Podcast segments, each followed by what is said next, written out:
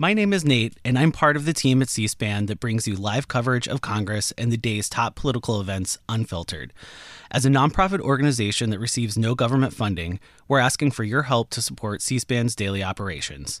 Please visit cspan.org/donate to learn more and consider making a one-time or recurring tax-deductible donation.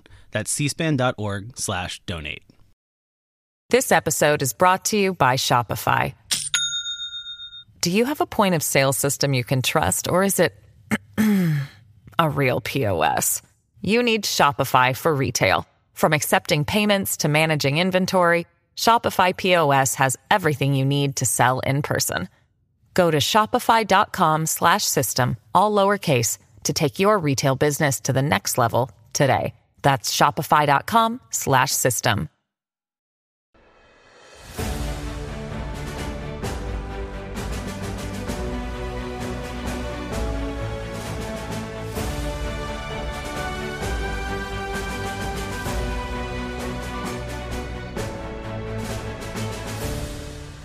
This week, C SPAN was on the road with presidential candidates and their surrogates as they shook hands and took their messages to Iowa, New Hampshire, and the nation's airwaves. We'll hear Republican Donald Trump's message to voters in Iowa. See his rival Ron DeSantis, also in Iowa, along with Governor Kim Reynolds, who endorsed him. Hear from House Minority Leader Hakeem Jeffries, who spoke to New Hampshire Democrats. And in Nebraska, we caught up with author and activist Cornel West, who's running as an independent also, highlights from this year's Lesser Known Candidates Forum at the New Hampshire Institute of Politics. First, a conversation with Des Moines Register State House and political reporter Katie Akin. She told us about the state of the race for the Republican presidential nomination in Iowa, which holds its caucuses in less than six weeks. Well, in Iowa, we are still seeing former President Donald Trump uh, leading the polls by a significant margin. In our most recent Iowa poll, he was at 43% among likely Republican caucus goers. That's 27 percentage points above where Ron DeSantis and Nikki Haley are. Uh, they were both polling at about 16%. Um, so he maintains this very significant lead in Iowa. He's still very popular in Iowa. Um, and it remains to be seen if anyone's going to be able to either close that gap a little bit or somehow manage to, to pull out a first place upset win at the January 15th caucus. The former president was in Iowa last weekend. Describe the rally that he had and his strategy in Iowa. Sure. So, uh, former President Trump had two stops in Iowa last weekend. Uh, the first was a much smaller stop than he usually does. It was just at a bar uh, outside of the Des Moines metro. Um, and at that stop, he really was encouraging Iowans to get out on caucus night, to make it to their precinct caucus and to support him there. You know, he has some incredible support in the polls, but if Iowans start taking for granted that he is going to win the caucus, he might not have enough people actually show up at caucus night. So, what we saw at that first smaller stop is a real focus on um, teaching people how to caucus. They had some instructional videos and then uh, Donald Trump himself telling people that they need to go out, they need to bring their friends, um, and that they need to support him on caucus night. And then he had a larger rally uh, in the in the afternoon where he, um, you know, slammed Joe Biden, um, criticized his opponents. That was a more standard Donald Trump there. Ron DeSantis, the governor of Florida, also in Iowa last weekend. It was a significant event for him. Describe what it was and why it's important in Iowa, if it is still important in Iowa. Absolutely. So, Ron DeSantis has really committed to sort of a traditional Iowa caucus approach, and he uh, committed to visiting all of Iowa's 99 counties. He just visited that 99th county last weekend. Um, he has also had the endorsement of Iowa Governor uh, Kim Reynolds. And so I think what we're going to see in this caucus cycle is whether that boots on the ground strategy is able to prise some voters away from Trump. You know, Trump has not been here as often. His events are much larger. He's not going to some of the same small towns that Ron DeSantis has visited. So the DeSantis campaign is betting on this idea that if they just get out there and try to shake as many hands as possible, they're going to be able to generate some significant support on caucus night. It's called the full Grassley. Why is it called that? And does that matter to the Iowa voters? Yeah, so it's called the full Grassley because um, Iowa Senator Chuck Grassley, who's been a senator for many, many years, uh, he every single year tries to visit all 99 of Iowa's uh, of Iowa's counties, um, and Iowans will tell you they have uh, an expectation that they want to meet politicians, they want to meet candidates. Um, because we are first in the nation, I think Iowans are very used to having a chance to you know, shake the hands of the person that they're going to be caucusing for. But the big difference is that Donald Trump is so well known. He has been such an influential figure in the party for many years. I've talked to some Iowans who say they already know what he's about. They feel like they know him, even if they haven't seen him in person yet. So I think that this cycle is really a test of how that traditional method of in person campaigning compares to someone who has incredible influence and and who is already very well known and for the most part pretty well liked among us. Speaking of influence, you mentioned the endorsement of the governor there. Will that have an impact on Ron DeSantis's chances in Iowa? Yeah, we will have to wait and see to be honest. Um, it's not common for an Iowa governor to endorse in the caucuses. Generally, um, Iowa politicians try to stay out of the caucus process. They try to stay neutral. Um, but Governor Reynolds endorsed Ron DeSantis, and she said she doesn't think that Trump will be able to win in 2024, and and she um, supports what Ron DeSantis has been campaigning on. You know, they've had similar um, similar goals as governors of Iowa and Florida. They've done many similar pieces of legislation. Um, so this is sort of unprecedented for us in Iowa. I mean, we don't know how many Republican caucus goers are going to change their mind because of Governor Reynolds, but we do know that she's very, very popular here. And in fact, she's more popular when it comes to favorability polling. She is more popular than Donald Trump is. So uh, it's it's an experiment. We'll find out in January. There's also been another uh, influential person in Iowa making an endorsement, and that is Bob Vander Plaats. Explain who he is and why it matters. Yeah, so Bob Vander Plaats, he's the president and CEO of the Family Leader. That's a very influential uh, evangelical group here in Iowa. Um, evangelicals are an important voting bloc in Iowa. There are a lot of evangelicals here. They tend to be um, a really important constituency for Republicans in particular. Um, so Bob Vander Plaats, he has a lot of sway among evangelicals, and he has endorsed, I believe, the winners of the past three Republican caucus cycles. So he has a bit of a track record to uphold here.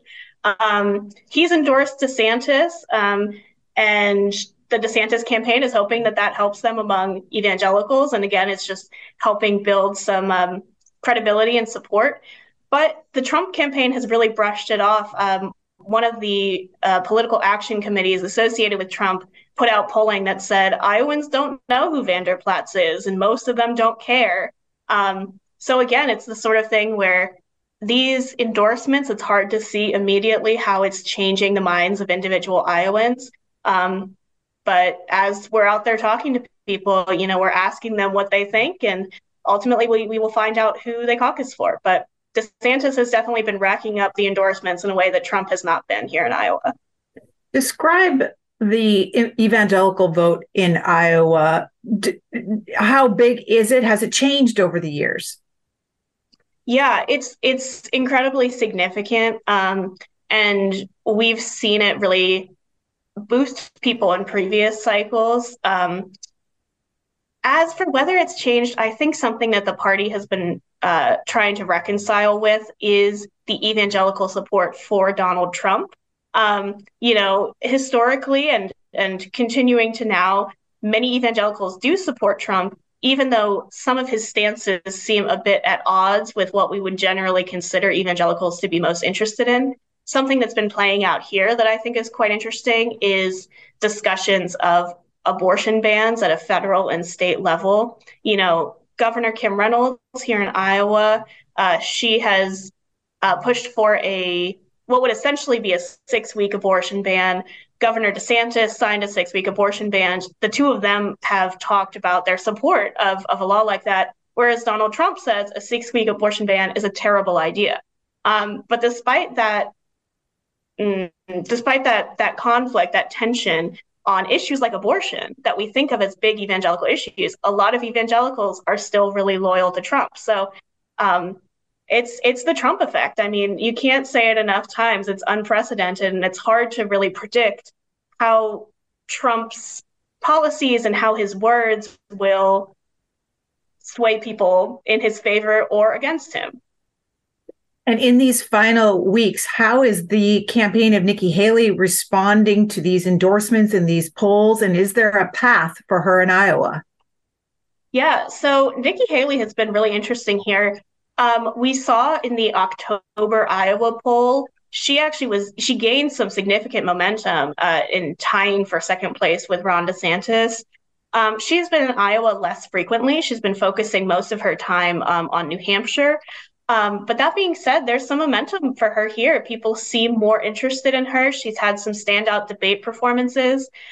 Um, so the question is really if if she can continue to build that in Iowa and what her Iowa ground game looks like. I mean, beyond just candidate visits, there's a lot that goes into Iowa campaigning in terms of who your staff is, the how many doors you're knocking, how many people you have commit to caucus for you. Um, so it'll be interesting to see. I mean, she's not doing the traditional Iowa campaigning the way DeSantis is, but people seem to really be picking up on her message regardless. So she might have a path here, um, and it it will be interesting to follow. And you can follow Katie Akin's reporting if you go to the Des Moines Register's website. Thank you very much. Thanks so much for having me. Here's some of former President Donald Trump's recent visit to Whiskey River, a sports bar in Ankeny, Iowa. He first greeted voters and then delivered remarks, including criticism of Iowa's Republican Governor Kim Reynolds, who spent the same day with his rival Governor Ron DeSantis. Well, you know, with your governor, we had an. I got along with her very well. Now I got along with her very well. I mean, you know, I helped her a lot because I took, as you know, a great governor, Terry Branstad, and I made him uh, the ambassador to China. He told me an amazing story, and that's why, you, you know, long before uh, I was coming, I was in Iowa making a speech, and he said, Could you ease up in China a little bit? I said, Why? He said, Because I'm very friendly with the president of China. I said, How would you know the president of China? He said, When I was selling corn, he was the buyer, he was representing, and he came home like 40 years ago. He told me the story. It was amazing. And I remembered, and I said, How would you like to be ambassador to China, right? But I said, uh, I said, Terry, let me ask you, why would you know him? He said, Because we got to be friendly. He was a buyer of corn, and you know Terry was a very successful seller for the state. And uh, I remember the story, and it was pretty amazing. And he said to me that uh, he went back home and he told his wife, he said, I met the most capable person, and I believe he's going to be a president of China someday. That was 40 years before. And uh, lo and behold, so when I became president, I took him out. I said, you just set the record. You know, he's the longest serving governor in the history of the country, uh, not just of the state, but of all states, 24 years or something like that. I said, You've broken the record. How about doing the following? Why don't you become ambassador to China? You'll be friendly with President Xi. That makes sense to me and all that. And he did. He did a very good job. But because of that, Kim Reynolds was the lieutenant governor. She became governor, and that was fine with me. Then she was an election was coming up, and generally speaking, when people get put into a position like that, they lose in politics for whatever reason. It's like if you look back at the history books, when a governor appoints himself senator, which happens, they very rarely win. I think they almost never win because people don't like that. But she was uh, now she was the governor and doing nicely. She was doing fine. You know, it was uh, not that not that difficult. This state is not that difficult and it's a great state with great people. But she became the uh, governor, and then she called me. She had a big problem. She was running against a very wealthy man, I believe a farmer, handsome man, they said, handsome, good looking, wealthy, had everything, uh, Democrat, and he was way up in the polls, and he was going to win. And I came in, I did a big rally, I did a big endorsement of her, I fought like hell, and she ended up winning, right? And then the second time was much easier but uh, I also kept you in the position of first. You were first in the nation, which I didn't have to do. So I did all these things, and then I spoke to Kim uh, about you know four or five months ago, whatever, and uh, she said I'd like to remain neutral. I said you'd like to. I'd like to remain neutral too. I didn't have to come here and do rallies for you. And she said, "What do you mean?" Well, because we're first in the nation, I'd like to remain. I said, I'm the one that kept you first in the nation. She said, Well, it's, you know, because of that, though, I'd like to remain neutral. I'd like to be able to go and really uh, politic and work with all of the candidates. I said, all of the candidates are running against me. That doesn't sound like so good. And it wasn't a quid pro quo, as they used to say in impeachment hoax number one, which there were none except with them. They had the quid pro quo. They're the ones that cheated. We didn't cheat at all. But, you know, she said, uh, I think I'd like to be able to campaign with everybody. I said, so you're actually telling me that you want to be able to campaign with everybody because you're first in the nation. I'm the one that made you first in the nation, and I would have done it anyway, but I would have done it anyway. And I said, all right, that's a very shocking thing, but you don't have to have, I wouldn't, you know, I mean, she's not here. I wouldn't have her here. So uh, that's the way it is. So then she goes, and she goes, and I read where she's going to support Ron DeSanctimonious, who's, who's like 50 points who in the nation is like 50 points down and very substantially down here. And people have found out he's got no personality, et cetera, et cetera.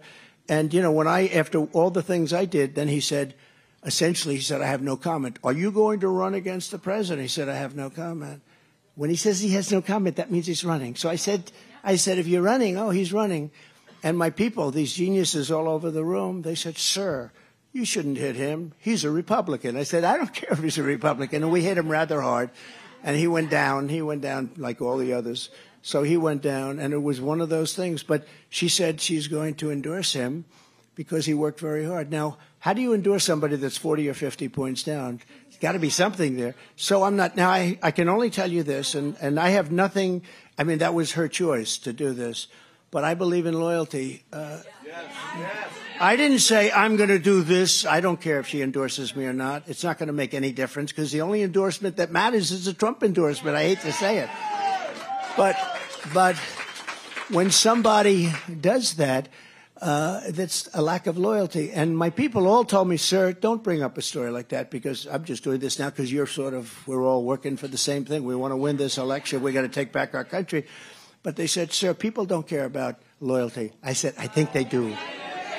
ABC News also reported the Trump campaign debuted a new ad featuring video of Governor Kim Reynolds offering praise for the Trump administration in previous appearances with the former president. Let's watch. On behalf of all Iowans, I want to say thank you.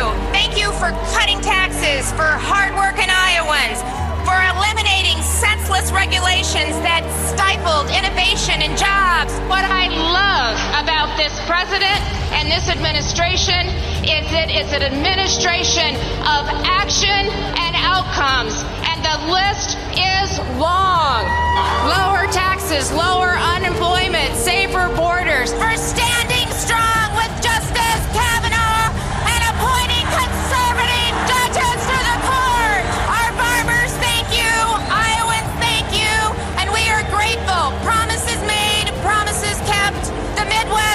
partner in the White House with President Donald Trump. A leader, a fighter, a president who puts America and Americans first. I'm Donald J. Trump, and I approve this message. This episode is brought to you by Shopify. Do you have a point of sale system you can trust, or is it a real POS? You need Shopify for retail. From accepting payments to managing inventory, Shopify POS has everything you need to sell in person. Go to shopify.com slash system, all lowercase, to take your retail business to the next level today. That's shopify.com slash system. Next, Florida Governor Ron DeSantis in Newton, Iowa, completing his tour of all 99 counties and recounting his time on the road in the Hawkeye State. So we covered a lot of ground. We had a lot of good experiences, but talking with folks, seeing firsthand uh, what people are dealing with, we got to see the resilience of farmers who have to deal with Mother Nature, but also have to deal with an overbearing government, and not just the federal government. You got to deal with like what California is doing that could affect things that are going on in Iowa and present challenges. We had a little tussle with California the other night, by the way, and I think we were.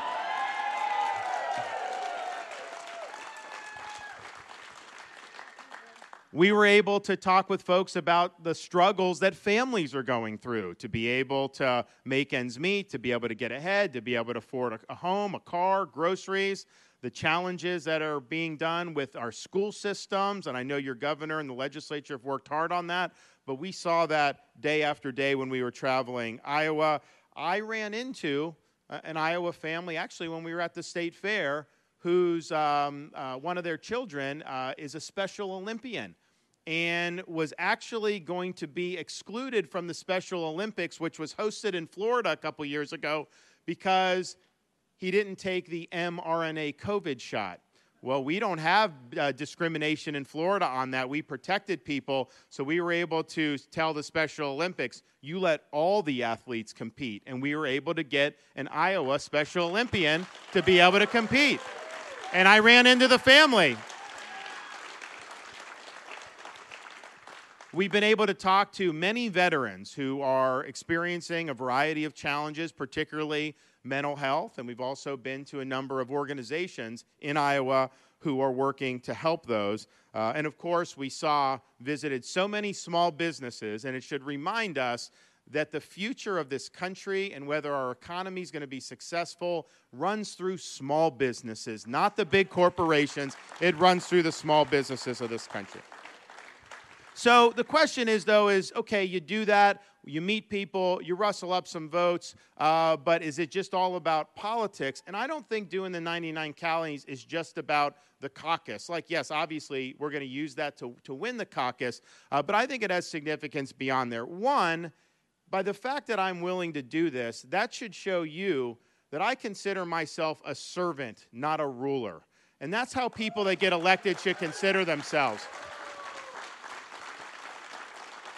You're not any better than the people that you, that you uh, uh, are elected by. Uh, you come from the people, and you're supposed to serve their interests. And you don't put yourself above uh, and try to govern for your own self interest. The other thing you see when you're, and it doesn't matter what part uh, of Iowa you're in, and I've seen this uh, in all the other parts of the country as well.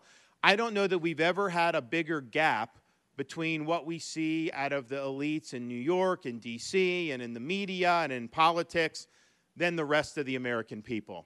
Uh, these guys just don't care about you. Uh, they are not governing with your best interests at heart. They have their own agenda, and they are pursuing that agenda. That is why they would leave Americans stranded in Israel, and a governor of Florida has to send planes to rescue people back, which we did, which is fine.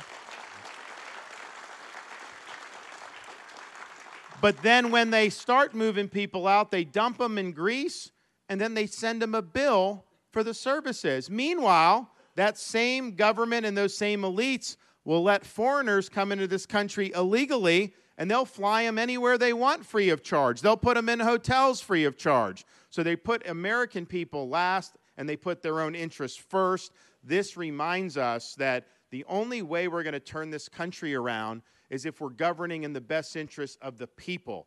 Uh, we need to fire the elites that are in D.C., uh, and we need to return this government to its rightful owners.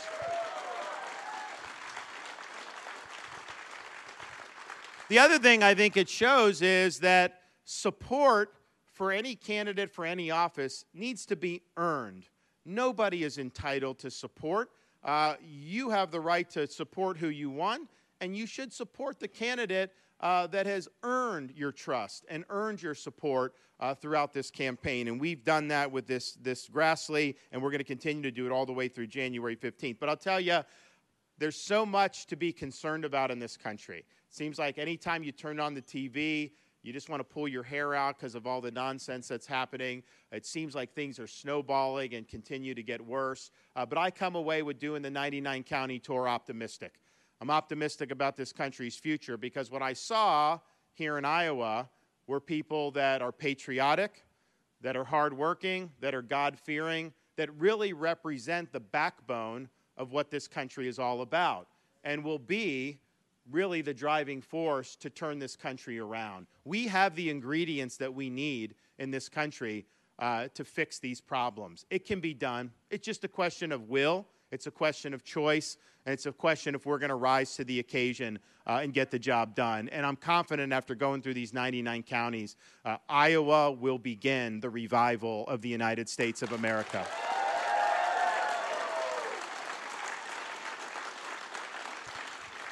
Now, one of the things that people had uh, liked when I would, would, would, talk about different things, and we've answered questions all over the, uh, the, uh, the, the, state, uh, we've given speeches, we've done all that. Uh, one of the things that I think people appreciated is uh, we're going to be laser focused on returning the government to we the people to getting the government back under the Constitution as the founding fathers envisioned. And part of that means we have to take power out of Washington, D.C., and send it to other parts of the country, uh, to the people, to the states, respectively. And one of the things I would talk about and people liked is I'm going to uh, order all of our cabinet secretaries to reduce their agency's footprint in Washington, D.C. by at least 50%. And some of that may mean just taking the agency and moving it elsewhere, maybe parts of the agency. And so uh, I've asked along the way, like, okay, you know, if I send something to Iowa, what, what do you guys want? And a number of people said that they don't like USDA Washington bureaucrats interfering with how people are farming, and they would much rather have this agency be run with people from their own communities. And so I can say, as part of our effort to take power out of Washington, D.C., move agencies in other parts of the country, uh, we will answer the call and, and what people have suggested here in Iowa. Uh, you guys will have first dibs on the Department of Agriculture. We'll send it to Iowa, and you guys take care of it.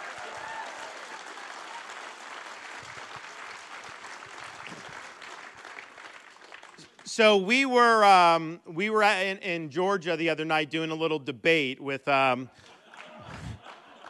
with a fella that, that may may think about some of these things a little bit different than you and me. But and some people say, well, you know, why are you debating him? He's not running for president. First of all, he is running. He just won't admit it. But but second of all, uh, look, if I have 90 minutes on national television to articulate conservative principles to show how freedom works and to articulate a path forward for this country, I'm going to take that opportunity. And I'll tell you this. And I'll tell you this we've had a number of debates and there's been other things, uh, but the fact of the matter is, and Sean Hannity deserves credit for this, that was the most substantive debate that this country has had this entire political season. Because you saw the stakes. And so I, I wanted to take that opportunity, and I think it was good. And then it is just the fact that as Republicans, as we choose our candidate, we cannot assume that they are actually going to run Biden.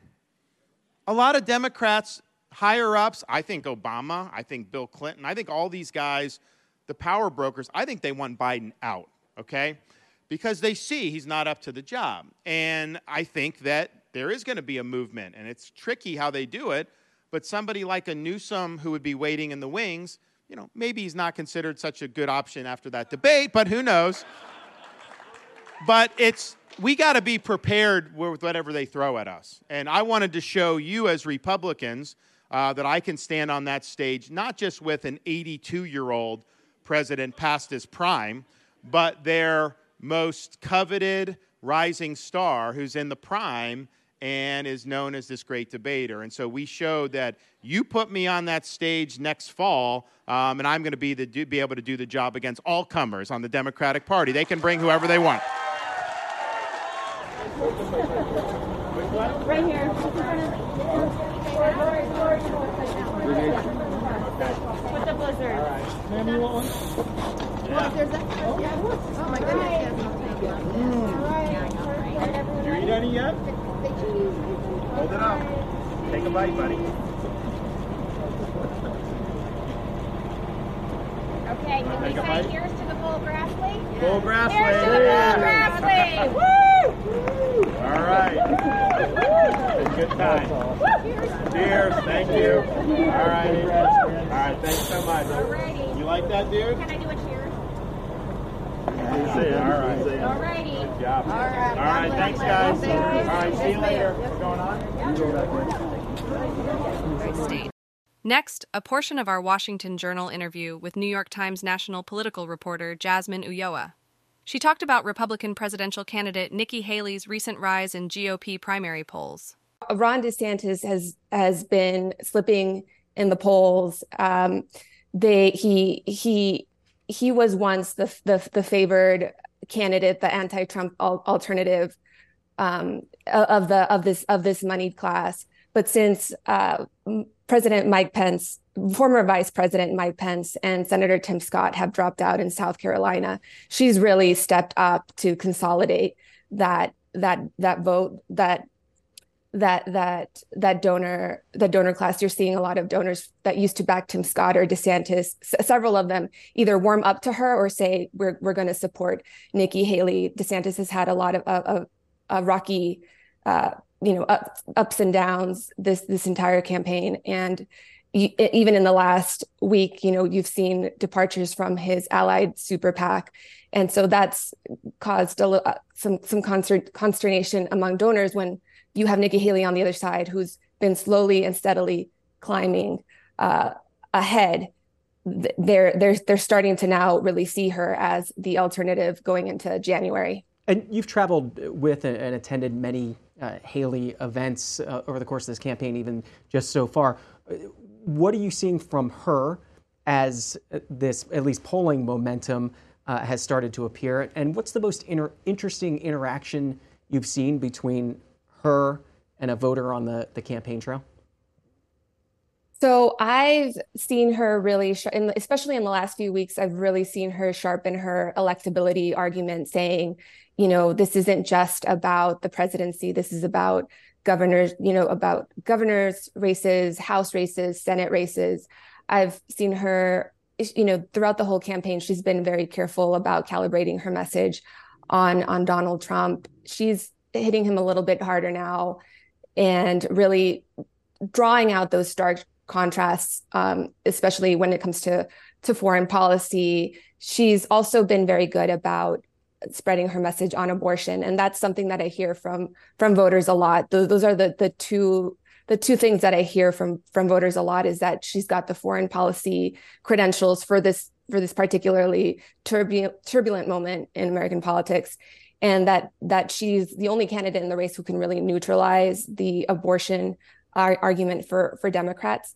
And I've seen so many um, interesting interactions with her on the trail. That's one of the things that she is able to do very well is is connect with people on the trail. I mean, just recently there was a young nine year old asking her, um, you know, she was wearing a, a Nikki Haley hat, and they had an interesting little back and forth at one of her rallies. She she said something like. Um, I like your hat. And the little girl, a punchy little nine year old, responded, "Only one of your guys gave it to me." And she she she was quick on her feet and said, "You know, let me know who it is because uh, I, we don't give things for free." But then later on, that little girl came back to another one of her rallies and asked her, uh, you know, what why she's running for president or why she why she why she should vote for her over someone like DeSantis or Vivek Ramaswamy, who she had since had the chance of of seeing, watching perform.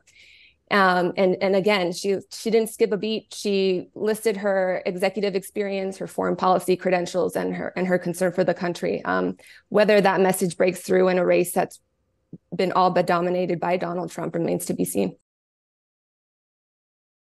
And now, a look back at ads from the 1988 Democratic presidential primary.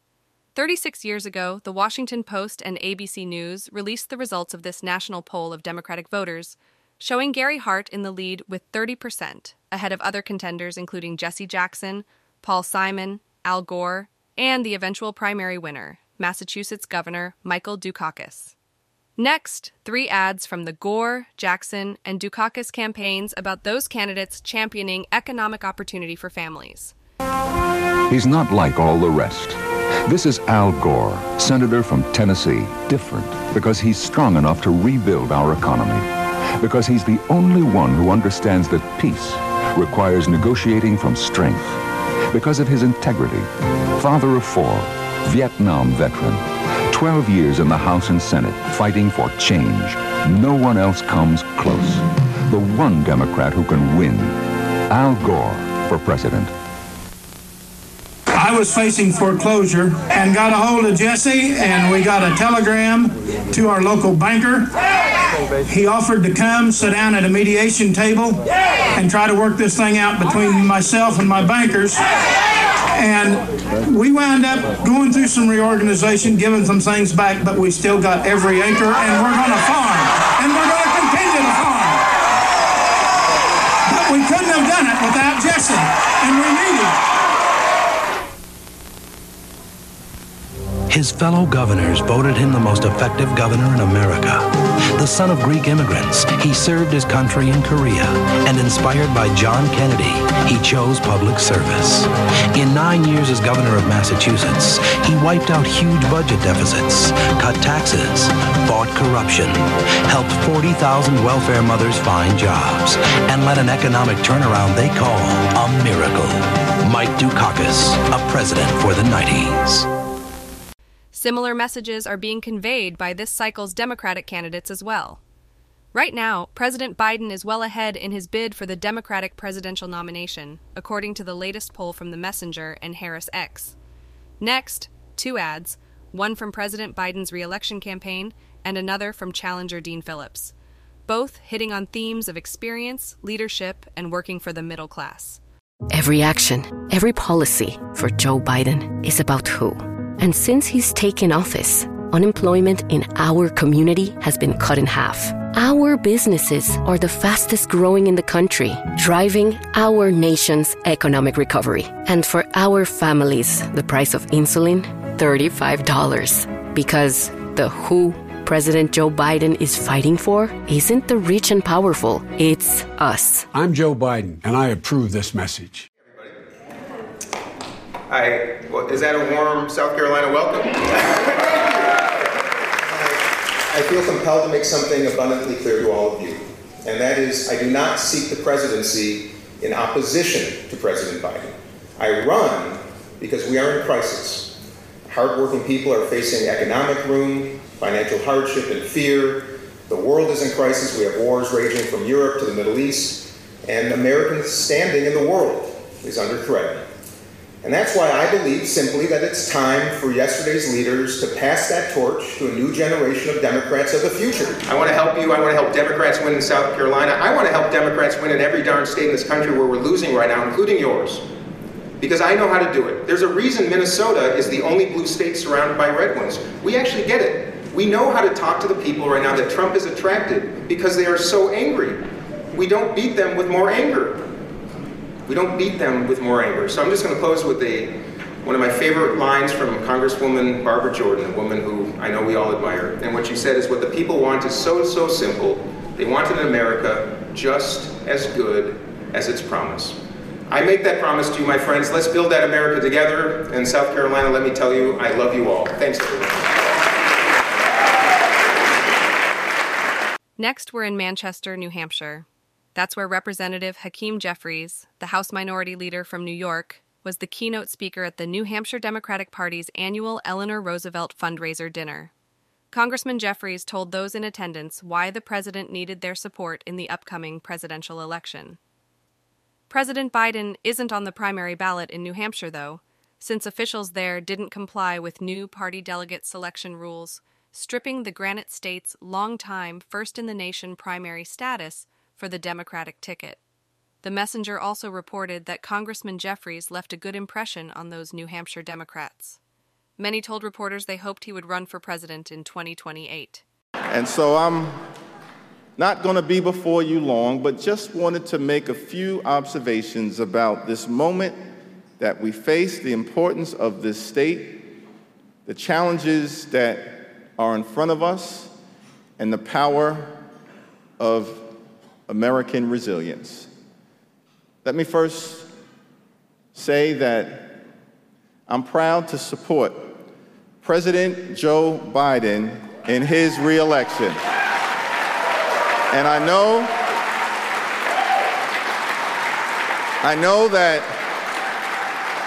There's an important primary next month, and I bought a pen just in case anyone needs one. But President Joe Biden has done an incredibly good job under very difficult circumstances. And we'll see who emerges on the other side of the aisle. It looks like it may be the former president, and we've got to do everything possible to make sure that Donald Trump doesn't come anywhere near 1600 Pennsylvania Avenue ever again. Ever again. Ever again. President Joe Biden has an incredible track record of success. Under President Joe Biden, wages are up, inflation is coming down, and more than 14 million private sector jobs have been created. Under President Joe Biden, stock market is up, gas prices are coming down, and more small businesses have been created in the last two years than in any two year period in modern American history. And under President Joe Biden, Democrats have been able to deliver one of the most effective and productive legislative sessions in American history. We passed the American Rescue Plan, put shots in arms, money in pockets, and kids back in school. We saved the economy from a deep recession and allowed the American economy to emerge as the strongest in the world. We passed the Infrastructure Investment and Jobs Act, which will create millions of good paying jobs, fixing our crumbling bridges, roads, tunnels, our airports, our sewer and water systems, our mass transportation systems, high speed internet access, and clean water in every single community.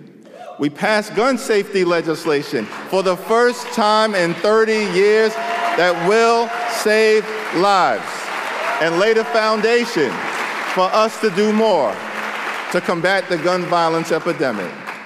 We stood up for our veterans who were suffering from exposure to toxic substances or Agent Orange or burn pits. And now, as a result of the PACT Act, millions of veterans will be able to get the health care that they deserve to live a life of decency and respect. We passed the CHIPS and Science Act under the leadership of President Biden to bring domestic manufacturing jobs back home to New Hampshire and to the United States of America. And we topped off this string of incredible legislative success. And these are just the highlights. By passing the Inflation Reduction Act, striking a dramatic blow against the climate crisis, setting our planet on a sustainable trajectory forward, lowering energy costs, standing up a clean energy economy, the largest investment in combating the climate crisis in the history of the world. And we're going to do more to finish the job. And as part of the Inflation Reduction Act, we strengthened the Affordable Care Act. We're lowering health care costs, driving down the high price of life saving prescription drugs, including taking the price of insulin, which in 2022 cost the average American family about $4,000 a year, and we dropped it for millions of Americans because of the Inflation Reduction Act to $35 a month. The D in Democrat stands for deliver. Stands for deliver. Now, Teddy Roosevelt had the square deal, FDR had the New Deal, Truman had the fair deal. What President Biden, Democrats, all of us have accomplished in the last few years is a big deal. It's a big deal. Now, Joe Biden says it a different way. I left out a word, y'all, but it's a big deal. because we run to win, we win to govern, but we govern to get big things done and make life better for everyday Americans. And under the leadership of Joe Biden, Annie Kuster, Chris Pappas, Senator Shaheen, Democrats are just getting started. Just getting started. And we're going to work hard to finish the job. The Democratic Party will continue to put people over politics.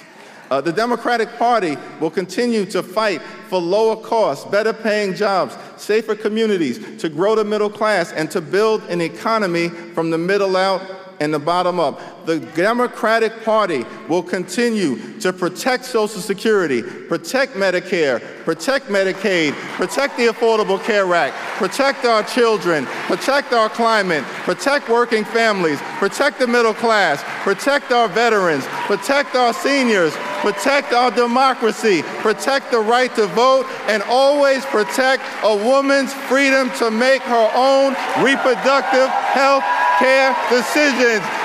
Because Democratic Party will always stand for what is right. The Democratic Party is about freedom. The Democratic Party is about justice. The Democratic Party is about opportunity. The Democratic Party is just getting started.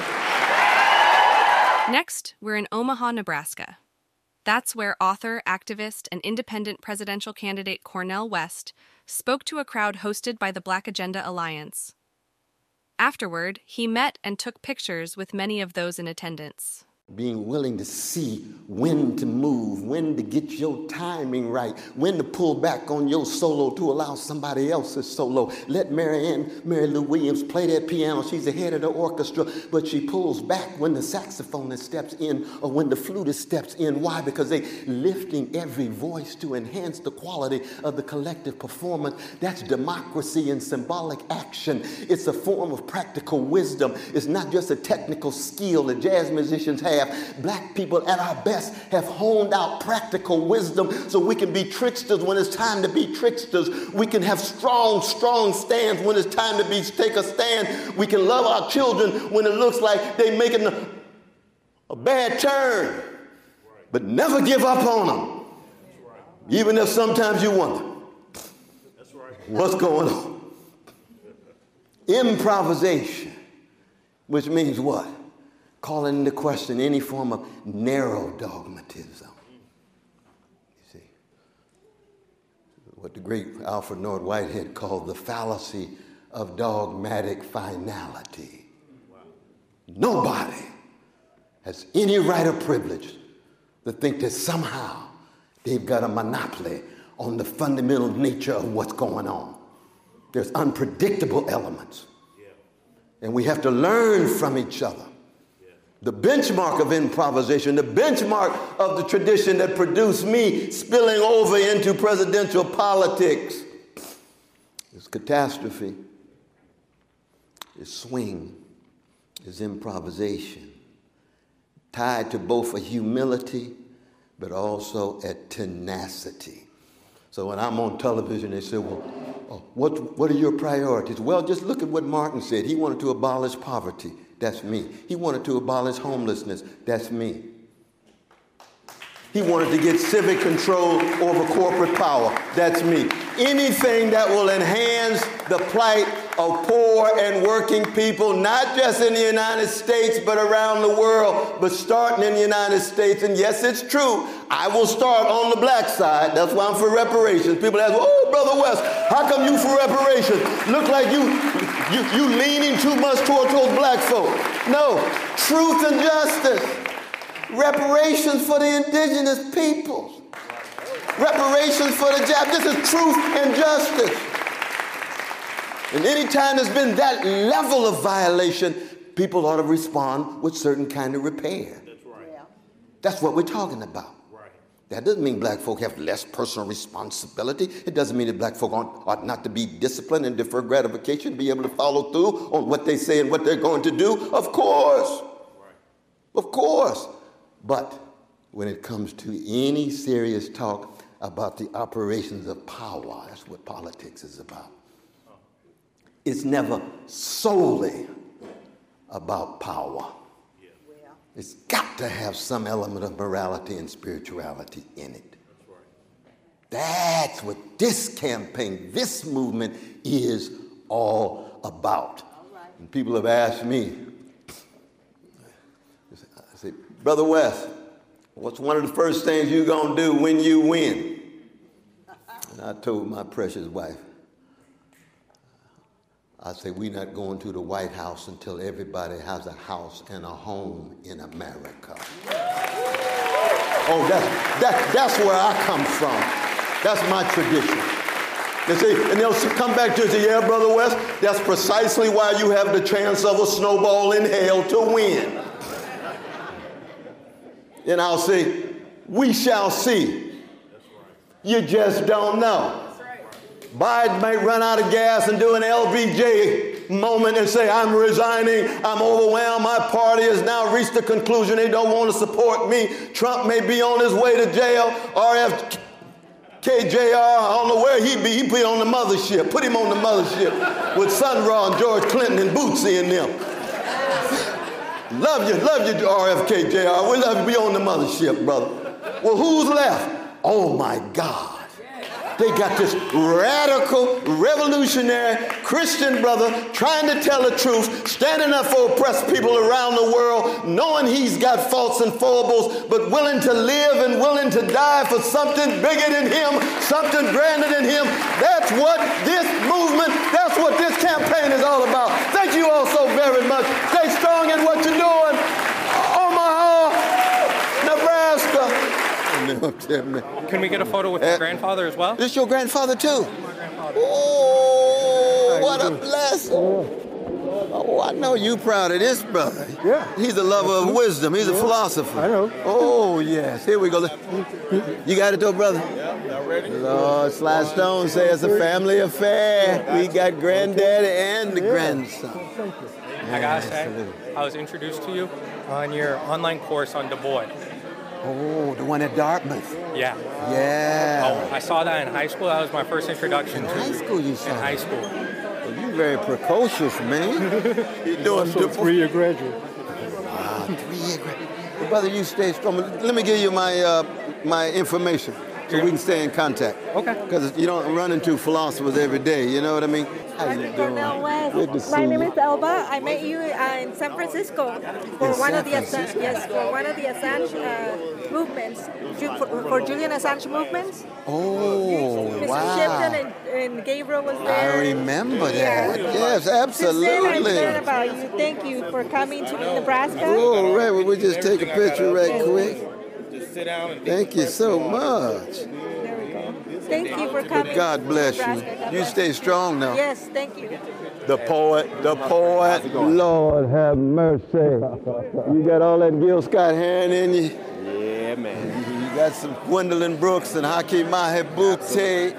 All of them up in you, brother, No, but you're doing your own thing. Thank you, thank you. No, did you based in Omaha? Huh? Yeah, yeah, for sure. Wow, wow. So keep keep doing what you're doing, man. You out here doing a good work. Wow, but no, you out here doing good work. man. Oh, the great Amiri Baraka himself. He's, he's almost in a league of his own. But you know Sterling Brown?